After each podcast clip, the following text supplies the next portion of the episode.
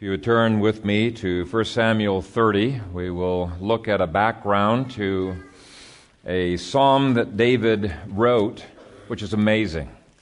It's a psalm he wrote at a time of utter, utter hopelessness from a human perspective, and yet he was able to praise God even in that circumstance. I'm going to read verses one through six.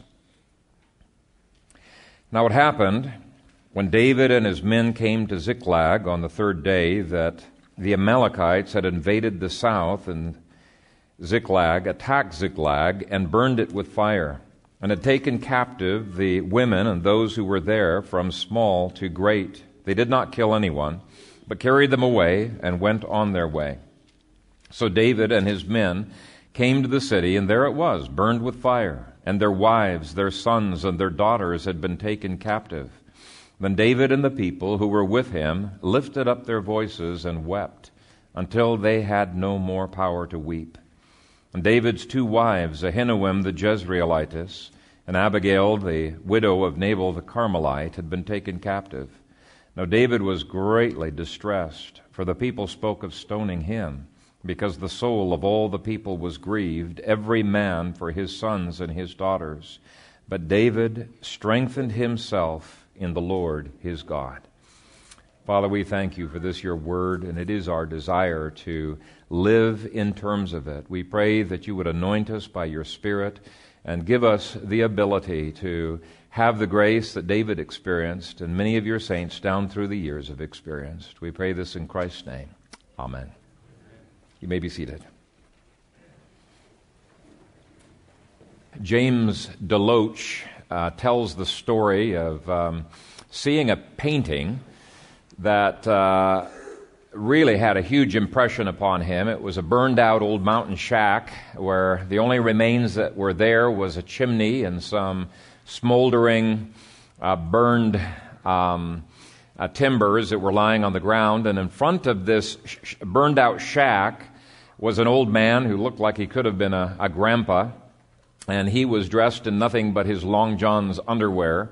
Beside him was a little boy that was holding a patched pair of uh, overalls, and the impression you got from the picture is that they had barely escaped with their lives and had been standing outside the home watching everything they owned going up in flames. But what was interesting about that picture is underneath was the caption uh, that said, "Hush, child, God ain't dead."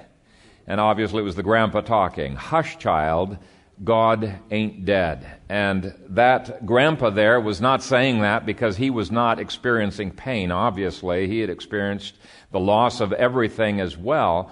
But he was able to approach life like the Apostle Paul, who said that even though he was pressed down on every side, yet he was not crushed. Even though he was struck down, he was not destroyed. And even though he was in anguish, he was not despairing. And yet there are many people, even Christians, who when their metaphorical mountain shack burns down, they do the exact opposite. When pressed down, they are crushed in spirit, and they're never the same again. They're no longer fun to be around because they have become so bitter in spirit. And uh, they not only become bitter in spirit for themselves, but they lash out at others and they make life miserable for others.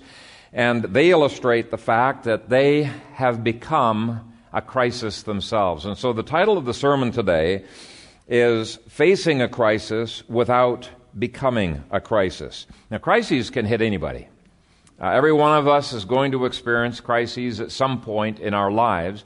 But David and his men uh, were hit particularly hard in this passage.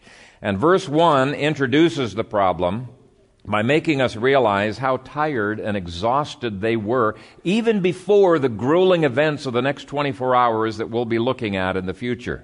Uh, take a look at verse one. Now it happened when David and his men came to Ziklag on the third day. When these men arrived in Ziklag, they have already traveled a minimum, this is the lowest figure anybody's calculated, a minimum of one hundred twenty miles in the last six days, And they've been carrying this battle gear, this equipment, all of the food that they need for however long their campaign they expected to be. That's all the way from here to Lincoln and back again, carrying all of these packs. And uh, actually, many um, conservatives believe that they went a lot further. There's four potential Ziklags on the map with question marks beside them. And there are many who believe this is the, not Ziklag, um, Uh, Aphek, thank you. Um, they think the, the Aphek that they came from was right next to Shunem because of verses that seem to indicate that the, the armies were facing uh, each other. And if that was the case, then they would have been marching two hundred thirty-two miles over the previous six days, which is a little harder to believe because that's thirty-six miles a day. A little bit over thirty-six miles a day on average. I'm not going to get into the pros and the cons of the arguments back and forth on, on that question. I'm just going to, in this sermon, assume the lower mileage of the lower affect. They're still exhausted either way uh, when they come to Ziklag. And then verse four says that they wept themselves into a state of utter exhaustion, or as the author words it, until they had no more power to weep. And then they had to run another fifteen miles to try to catch up with the Amalekites.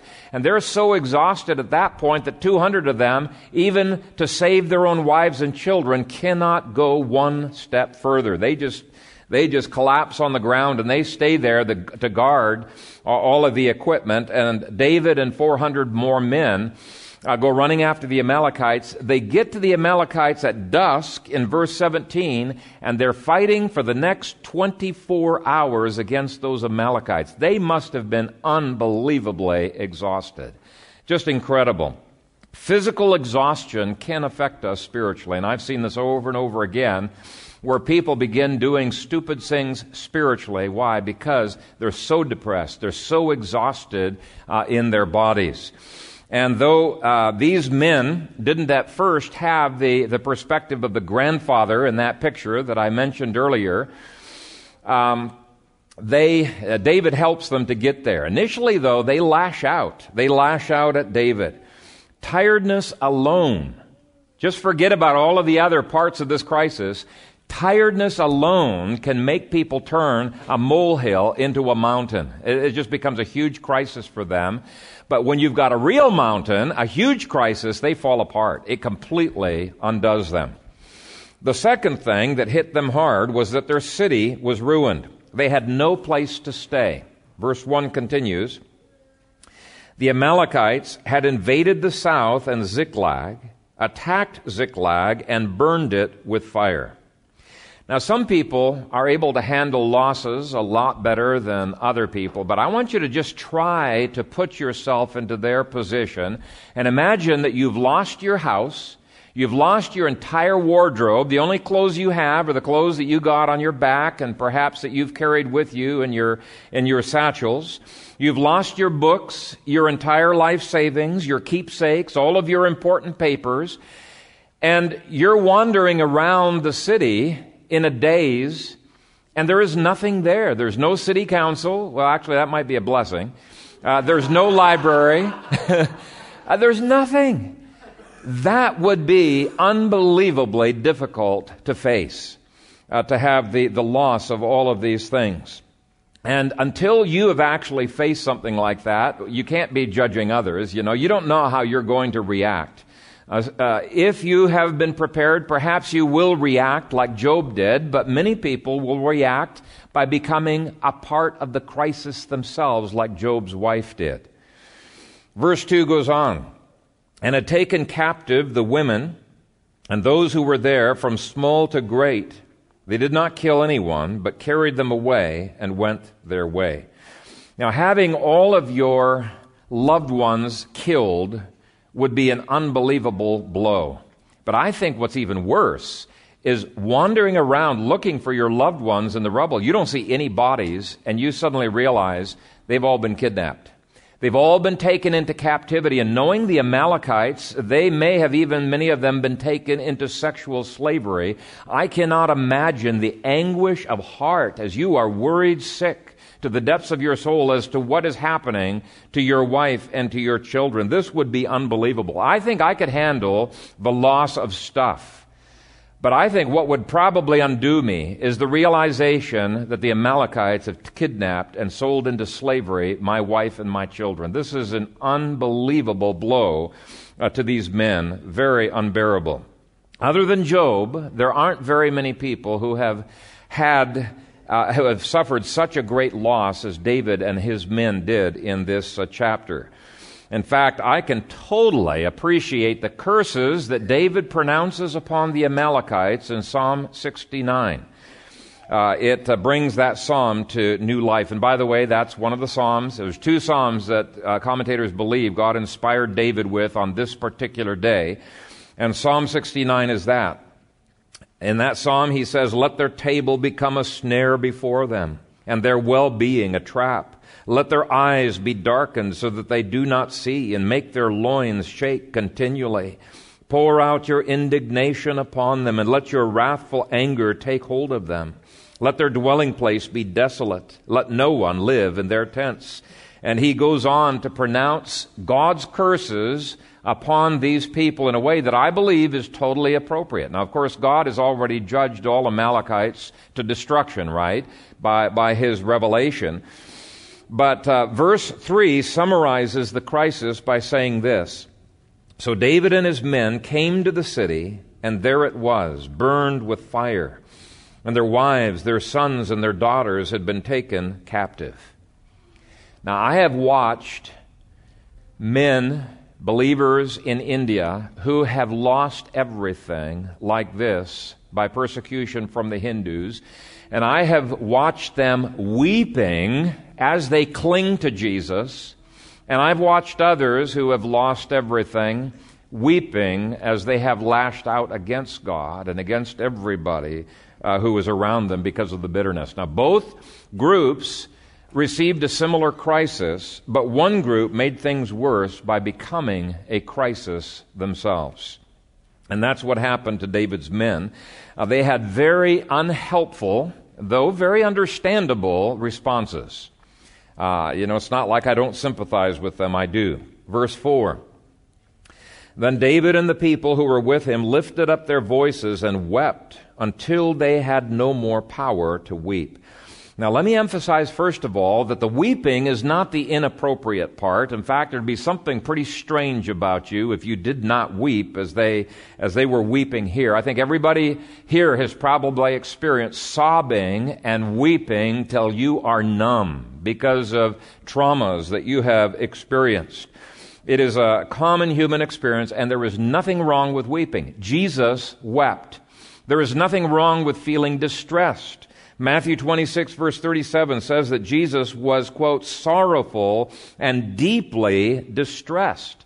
And again, there's something wrong with you if you're not distressed over a situation like this that has happened. And so I want to make clear that's not the problem. It is normal to cry your hearts out over a pain like this.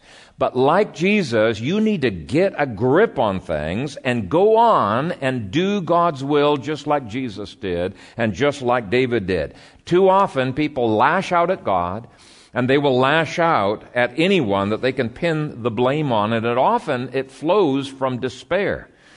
And uh, it is despair that is inappropriate. We are called to live by faith, and despair is the antithesis of faith. Now, the later verses show that David's weeping was not a weeping of despair, but for many of these men, it was. Despair means you've been completely robbed of faith, hope, and vision. You see no point in going on. And I found it interesting that the virulent uh, atheist Bertrand Russell admitted toward the end of his life that he felt utter despair. Uh, he wrote in his biography, "We stand on the shore of an ocean, crying to the night and the emptiness. Sometimes a voice answers out of the darkness, but it is the voice of one drowning, and in a moment the silence returns." That's an incredibly bleak look on life, but you know, even believers can have that when they focus on the pain rather than focusing on the Lord Jesus Christ. We can have that kind of an outlook. A second unhelpful response is to lash out at others. These men lashed out at David, even though David had lost just as much as they had. He was in anguish of soul just like they were. And often leaders get the brunt of people's tragedies being heaped on top of their own tragedies. They become the scapegoats. And if any of you have desires for leadership, you need to realize that leaders many times have to be willing to be a scapegoat. Uh, be uh, be willing to have people accusing you falsely. It doesn't excuse their sin, but leaders have to be even tougher. And so take a look at verses five through six. David's two wives, Ahinoam the Jezreelitess and Abigail, the widow of Nabal, or Nabal as the Hebrew is, the Carmelite, had been taken captive. Now David was greatly distressed, for the people spoke of stoning him, because the soul of all the people was grieved, every man for his sons and daughters. And David strengthened himself in the Lord his God. Now I can sympathize with those men who felt like they needed to lash out at something. We can understand. I mean, they've got rage, and they want to take it out on somebody, and David's the only one that they can lash out at. It doesn't make it right. It's a sin, but it is understandable, definitely understandable. I remember a movie that I watched one time that I, I thought so graphically portrayed this. Uh, a husband and a wife who loved each other dearly, but this wife had been brought to such anguish of spirit that in in in frustration she was beating on her husband's chest. And the only thing he could do is just hold her and express his love to her till finally she gave in to his love. And sometimes God calls us leaders to do that. We not only have to bear our own anguish, but we have to help out our family and our relatives to work through their crisis as well. Help them to not be part of the crisis. But initially, sometimes that's exactly uh, where they are at.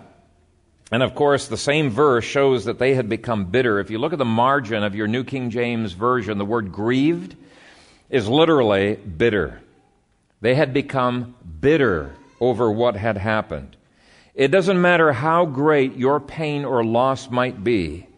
When you allow the injustice of it all to make you bitter, you are no longer simply a victim of the crisis. You have become a crisis itself. Okay? And until you get a grip on yourself, and with numbness and pain, yes, it's going to be there, you start dealing with it, you're going to continue going down that slippery slope. You're going to make yourself into more and more of a crisis. So how in the world did David manage to face this crisis without becoming a crisis himself? How did he end up helping his men to get through this crisis? Well, it's hinted at in our text, but it's much more fully opened up in the two Psalms that he wrote during this time.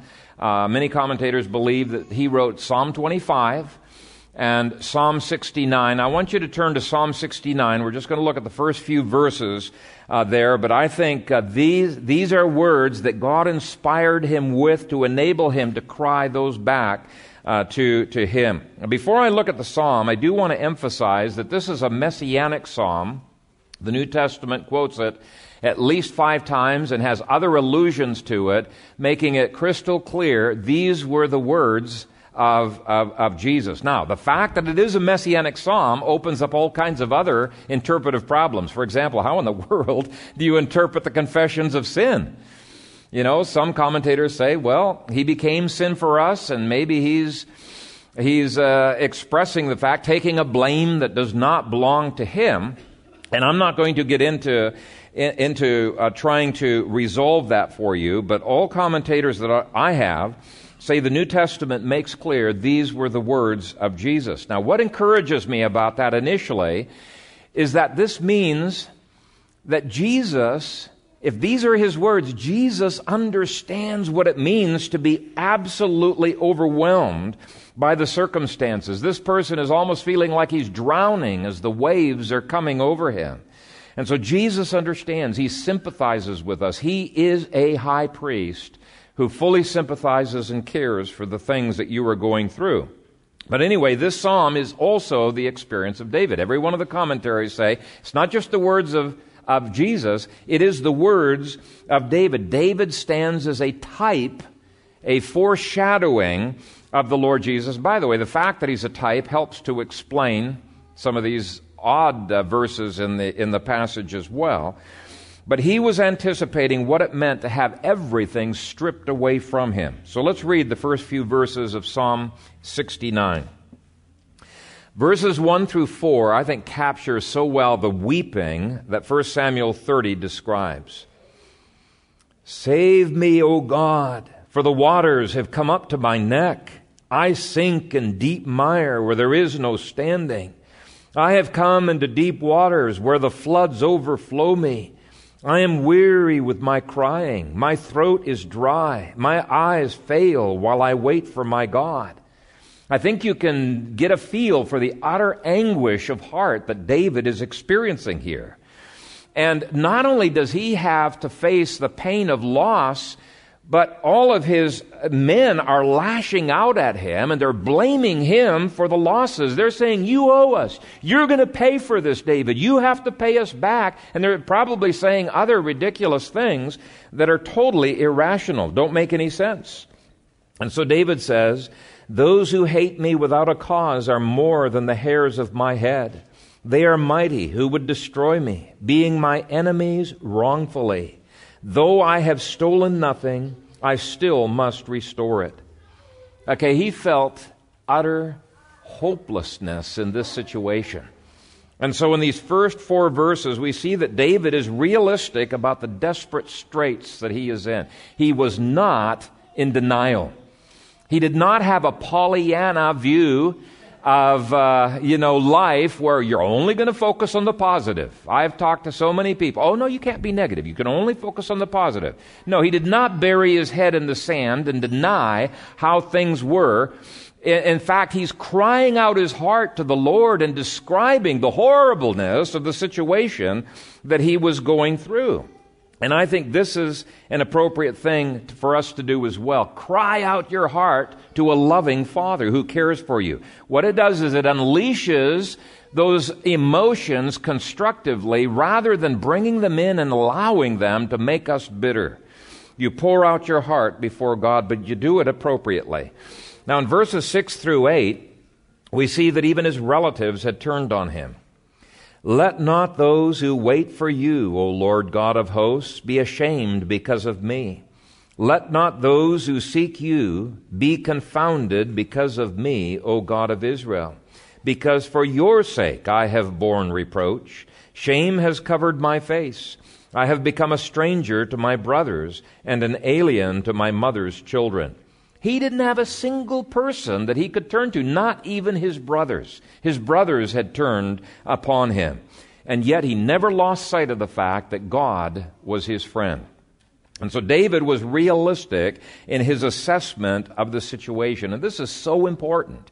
There are some forms of psychosis that are simply inappropriate responses uh, to the horrible things that are around you. They're, ty- they're trying to escape. They cannot face Uh, reality, and so they create a fake reality of their own, which is not real, actually, and they try to suppress their feelings. That is as bad as lashing out at God or lashing out at others.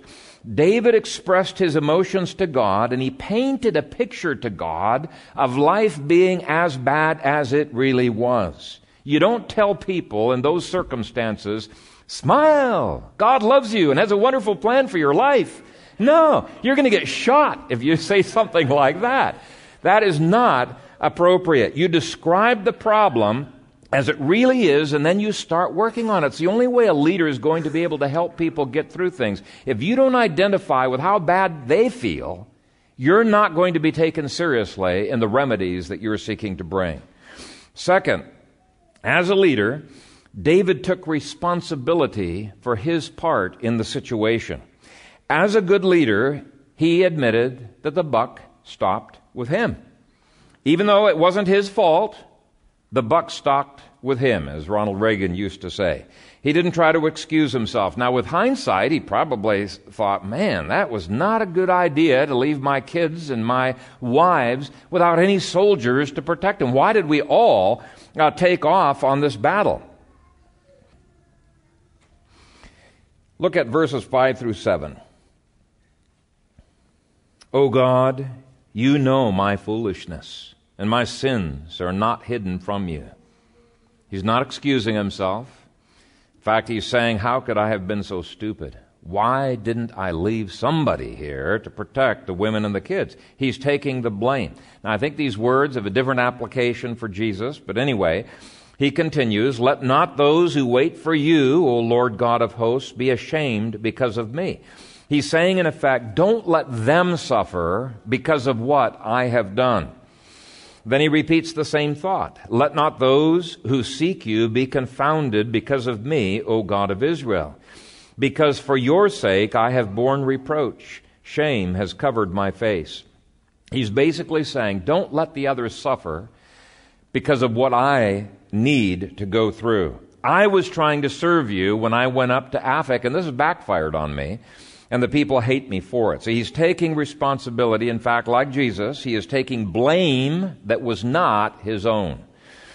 The fourth thing that First Samuel thirty verse six says that he did was to strengthen himself in the Lord. Look at the last phrase of verse six. But, and that but is contrasting David's appropriate responses to the other men's inappropriate responses. But David strengthened himself in the Lord his God. Now, that's an interesting phrase in the Hebrew. It indicates that even though God's grace enabled David to cope, it didn't happen automatically. There was a struggle on David's part to get a grip and to be determined to live by grace rather than giving up. Uh, Arnold's commentary says this. The expression emphasizes David's personal faith and does so in a way that illustrates the synergistic nature of faith.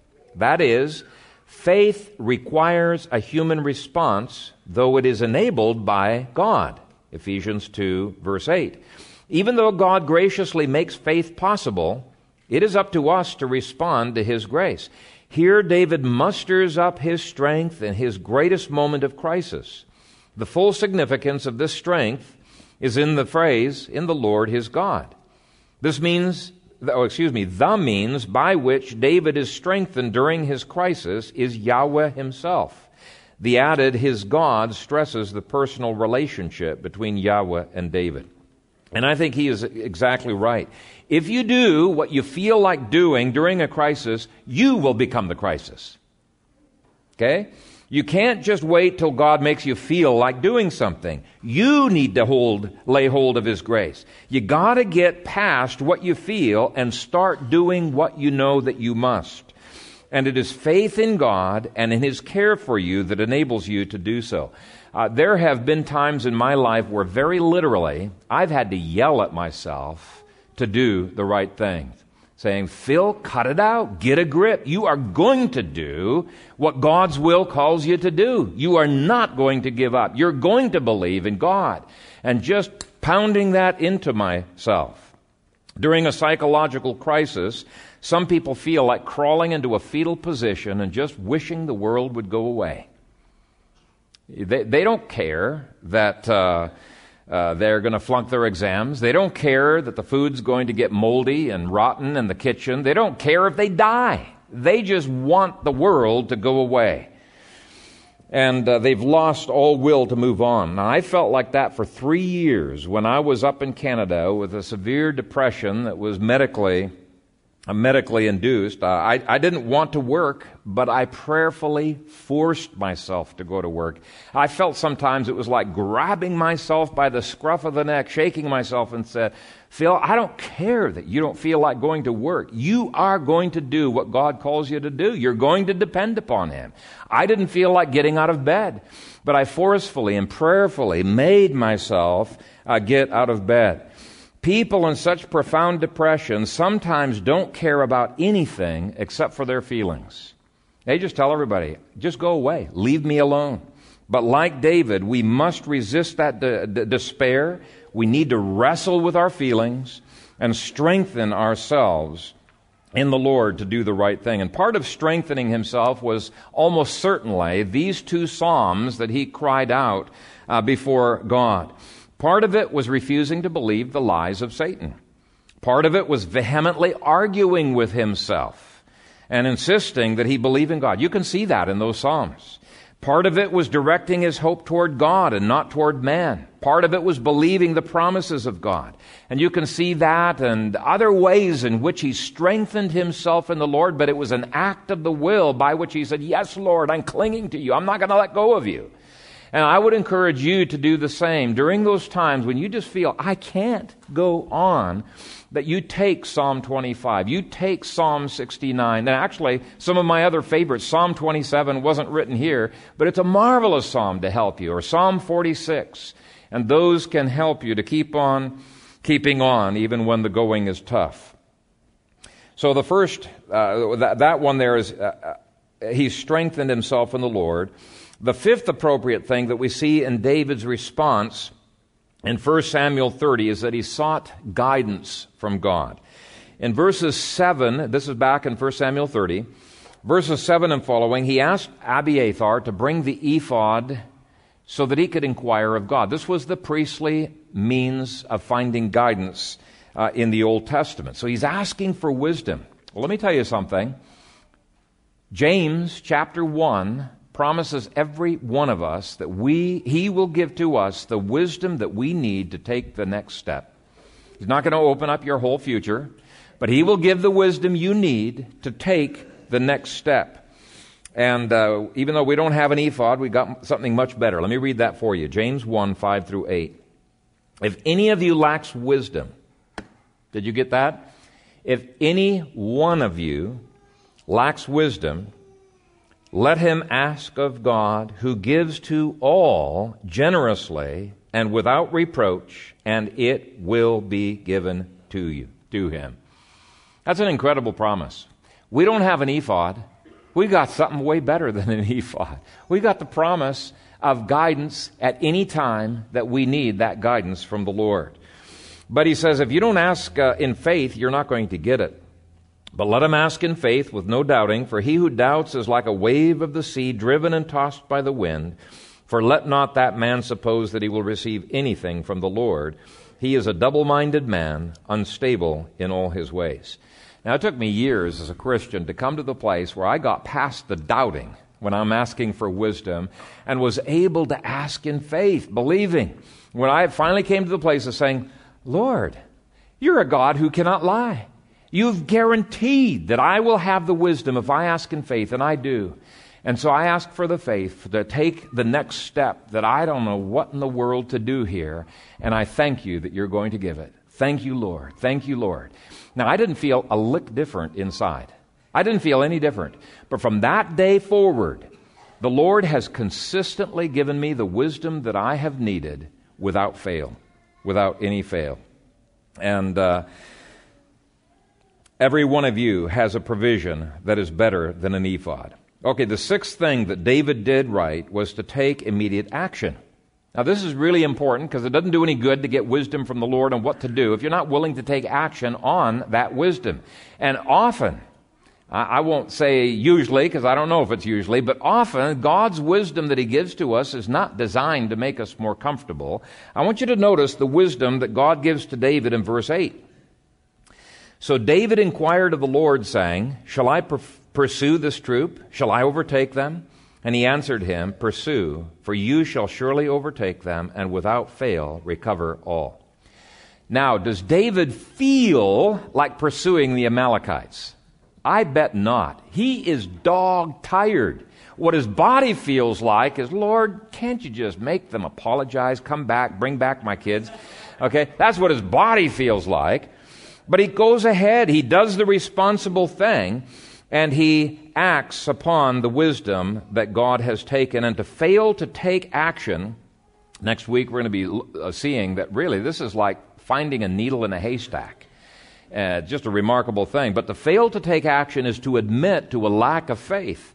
And this is true in even things that aren't crises, that are just ordinary things in our day-by-day life. If you're not taking action, it's not faith. Let me just try to illustrate this in an ordinary event in my life.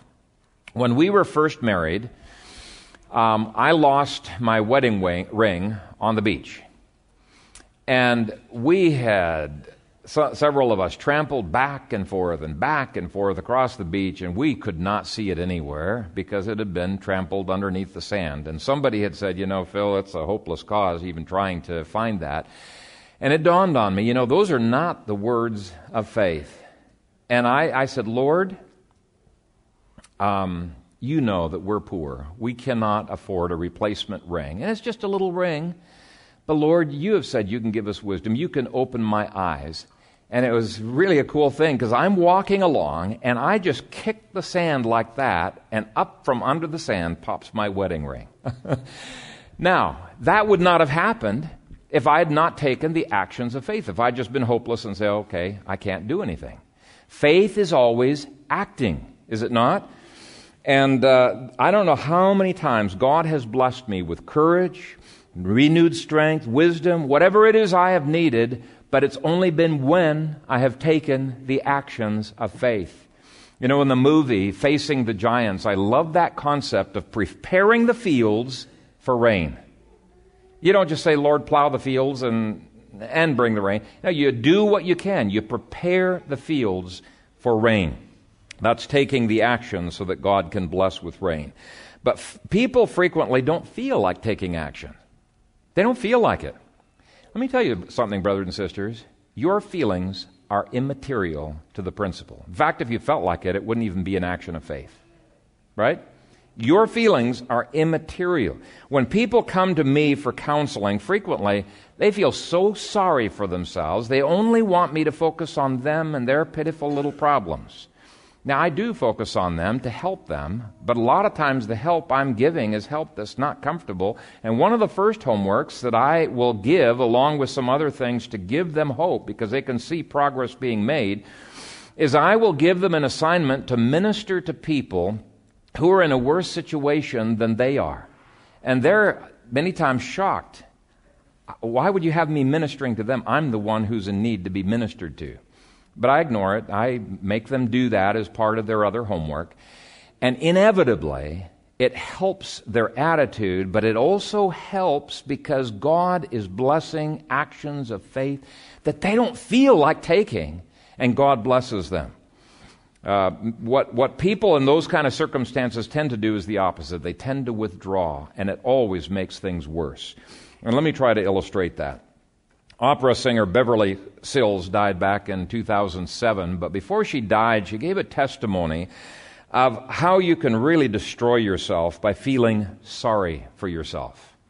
And she had plenty to feel sorry for herself about because her first child uh, was born stone deaf. And this was a huge blow to that musical family. She wept over this, that this child would never be able to hear a musical note in, in its life. The second child was born mentally retarded, and she was so overwhelmed by this providence that she took a whole year off to try to deal with it and did not sing, did not do any of that um, work during the next year. Later, when she was asked how she had learned to cope, she said, "The first question you ask is, why me? Then it changes to, why them? It makes a complete difference in your attitude." And she's right. Uh, I believe that David was asking, why them? He sympathized, empathized with his wife and children, and it drove him to action. He empathized and sympathized with his soldiers, and it drove him to action. And Psalm sixty-nine shows he had a heart for the pain of his men. He was an effective leader because he was not self-absorbed. He was willing to take action on behalf of others. Now, another thing that David did right was that when the crisis was over, David showed his gratefulness to the Lord. In uh, verses twenty-two and following, he equally shared his plunder with the two hundred men who were too exhausted to go any further. They had been guarding while the rest of these guys with superhuman endurance had been fighting like crazy, ferociously, for the next twenty-four hours. And they're saying, share with them. They've not done any of the stuff that we've done. And David says, no, that's not the way it's going to be. He showed generosity to them. And then he shows generosity to others in the later verses where he gives a lot of his loot to uh, people in, in Judah. and, and, and in Israel. And what these actions of faith were doing in David was they were preparing him to be the shepherd of Israel and the servant of Israel, but more importantly, the servant of God and the friend uh, of God. Uh, not only had he not become a crisis, but he helped his men to get over their crisis and to uh, be solvers of the crisis. Now, for the sake of time, I've had to throw away uh, nine more applications from Psalm sixty-nine that uh, kept David from being a crisis. But I think if you meditate on that psalm, you'll be able to figure them out on your own. You don't need me to isolate those for you. But let me end with a story. Uh, most of you have probably not heard the story behind the hymn, Just As I Am Without One Plea. In fact, some of you, you probably, eh, not that hymn, because uh, you've maybe come from an Arminian background where it's been abused. Uh, where, where, when I grew up, there were some groups that would use this in high-pressure evangelism, and they would sing the verses of this hymn over and over and over again. Why? Because somebody's got to be converted in every service, and finally, somebody would put us all out of their, our misery by going up and getting converted for the umpteenth time, okay? So that's the background of why some people don't like this hymn. Nothing wrong with the hymn. It's just been abused. It's a great hymn. So anyway, the, the author's name was Charlotte Elliott. She was a sickly English woman who had developed a long history of refusing to do things simply because of her illness. And her brother was a pastor who kept pestering her to try to get her involved in some kind of ministry and pestering her on that. And he knew he needed to get her out of her shell. And her excuse always was, I'm not feeling up to it. I'm an invalid, you know. I just don't think I can. Well, in eighteen thirty-four, her, her brother asked her one more time. They were trying to raise funds for a school. And she typically, as she usually did, she turned it down and excused it with her illness. And so they left her alone. They went off and uh, were involved in this ministry. It was actually seeking to raise some money for a school. And when they left, she started realizing how her sickness had completely taken over her life. She realized she was focused on her sickness, not on God. And she began feeling guilty that she was had been totally unwilling to risk anything for the sake of the kingdom. And she felt like God was calling her to begin to serve no matter what she felt like, and uh, with no excuses. And so she started writing the hymn, Just As I Am Without One Plea, but that thy blood was shed for me, and that thou bidst me come to thee, O Lamb of God, I come, just as I am, and waiting not. Just as I am, though tossed about with many a conflict, many a doubt, fightings and fears within, without, O Lamb of God, I come, I come. Just as I am, thy love unknown has broken every barrier down. Now to be thine, yea, thine alone, O Lamb of God, I come, I come. And that was the change that was needed to get her to quit being the crisis and to begin being part of the solution to the crises that were around her. And I would encourage you to do the same. Stop being a crisis and start responding by faith to the crises all around you. Be a David and watch God do unbelievably wonderful things through you. Amen. Father, we thank you for this, your word, and it is our desire, even though there may be fear and trembling with it, to be able to stand in David's shoes, not inviting a crisis, but Father, when you will for crises to be in our lives, to respond by faith, and uh, to look to you and to find your strength to accomplish wonderful things through the providences you bring into our lives. Father, there are crises that people in this congregation are facing. Please strengthen them in the midst of their crisis. And we pray this in the strong name of Jesus Christ, our Lord and Savior. Amen.